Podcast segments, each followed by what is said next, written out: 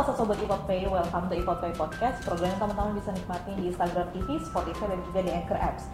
Dengan gue, Mas Biala sebagai penyiar Ipot Pay Podcast pada hari ini Podcast kualitas pertama di Indonesia, so let's fun talk with Ipot Pay Podcast seperti biasa, gue nggak sendirian pastinya. Gue ditemenin sama Pak Dimas dari MNC Asset Management. Halo Pak. Halo Mbak Bella. Nah, Pak Dimas kita mau uh, bahas tema hari ini seru banget nih. Iya. Karena banyak banget yang nanya, kenapa sih harus nabungnya di reksadana? Kenapa nggak di saham aja?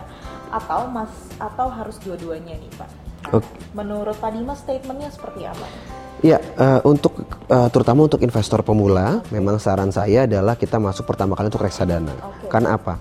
Uh, yang pertama kalau untuk ditaruh saham dia harus punya tiga aspek. Okay. Aspek yang pertama dia harus punya pengetahuan lebih okay. tentang capital market, tentang saham-saham tersebut, tentang emiten perusahaan-perusahaan okay. tersebut. Yang kedua dia punya waktu lebih, nah. karena kan dia momennya harus buy moment dia belinya, yeah. buy and sellnya harus harus buy moment per detik bukan per menit gitu ya. Dan yang ketiga memang dia harus punya sistem yang melihat hal tersebut. Okay. in detail melihat laporan keuangannya dan sebagainya. Punya nggak diakses informasi ke sana? Jadi kalau dari teman-teman sobat ipotpay yang tidak punya akses ketiga aspek tadi hmm. saran saya adalah taruh aja di reksadana saham.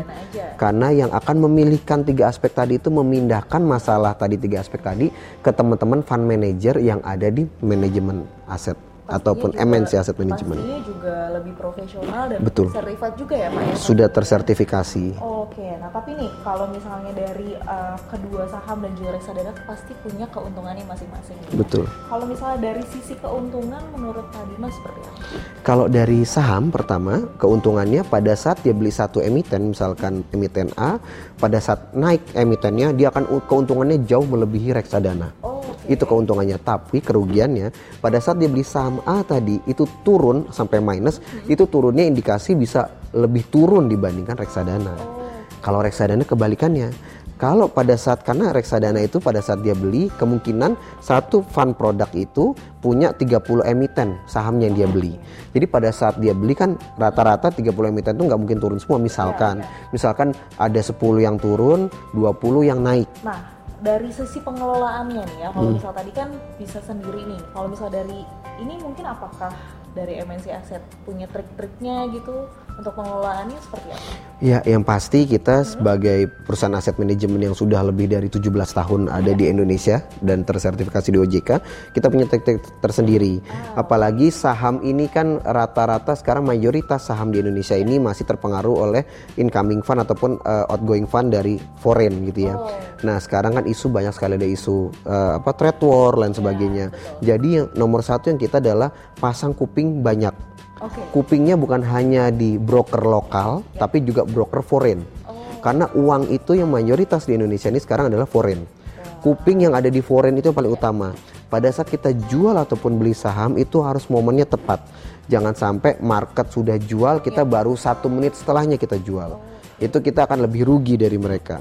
Tapi kebalikannya, kalau market jual satu menit kemudian, kita kalau bisa satu menit sebelumnya kita sudah jual duluan. Itu kelebihannya kenapa pilih reksadana karena udah ada yang ngurusin. Sudah ya? ada yang ngurusin, tinggal betul sekali. Uang, betul. Udah tinggal cocoknya kaki, betul. Ya? Betul sekali. Jadi uang bekerja buat kita, Mbak Mila. Apalagi kalau kalau nggak salah nih, Kak Dimas, kalau hmm. misalnya libur-libur kayak gini kan, misalnya hmm. kita mau liburan nih. Betul. Itu tetap dapat imbal hasilnya ya. Betul sekali. Jadi kalau uh, teman-teman sobat Ipot Pay kan sekarang liburan ya, uh, kurang lebih hampir 10 hari gitu ya dibanding uangnya mengendap di tabungan dan sebagainya dan sebagainya mendingan taruh dalam bentuk reksadana pasar uang. Okay. MNC dana lancar karena walaupun libur itu returnnya pun dihitung harian. Nanti akan diakumulasi pada saat efektif masuk tanggal 10 Juni dia akan langsung dapat returnnya tersebut oh seperti teman -teman itu. Kalau misalnya mau beli MNC Dana Lancar bisa langsung aja beli lewat e Pay pastinya cukup seratus ribu ya Pak Dimas Betul, ya? cukup seratus ribu. juga cepat cuma T plus satu. T plus satu. Nah, tapi nih balik lagi ke materi tadi Pak Dimas. Kan hmm. sekarang nih anak-anak milenial ini lagi hype banget, lagi haus akan informasi tentang perencanaan keuangan. Betul. Nah kalau dari segi perencanaan keuangan ini betternya masukinnya ke saham 100%, ke reksadana 100% hmm. atau gimana? Atau dibagi-bagi? Kalau saran saya yang pertama untuk financial planner generasi milenial karena dia long term investment Ya. untuk dia pertama kali dia nyoba jangan langsung beli saham karena dia tidak punya waktu, tidak punya knowledge lebih akan hal itu karena masih pemula. Jadi belilah reksadana saham. Kalau punya uang 100%, 40%-nya dia belikan reksadana saham. Ya. 30%-nya dia taruh di uh, instrumen yang liquid kayak reksadana pasar uang kita, MNC Dana Lancar. Sisanya 30% lagi dia bisa taruh untuk uh, insurance ya. Jadi untuk dia kalau terjadi sesuatu sama beliau untuk jangka panjang. Oke, jadi pastinya teman-teman tadi udah dibeberin juga sama Pak Dimas kalau misalnya pengaturan uangnya seperti apa dan juga rekomendasinya nih Pak sekali Betul. lagi. Kalau misalnya untuk beli reksadana pasar uang punya rekomendasinya di mana? Hanya eh, rekom- rekomendasi kita MNC Dana Lancar karena produk ini sudah lebih dari tujuh tahun gitu ya. Jadi bukan produk yang baru muncul kemarin. Dan yang kedua dikelola sama MNC Asset Management. Yang ketiga indikasi returnnya 5% net Mbak Bella. Oke. Iya 5% Tahu net ya, dan tabungan ya. betul dan dan instrumennya liquidnya sama kayak tabungan. Anytime diambil di PotPay bisa langsung real kan? Langsung real time pastinya. Dan hanya 100 ribu rupiah. Hanya 100 ribu. Lebih murah daripada ke kafe sama pacar sama nonton bareng ya. Sama nonton bareng betul.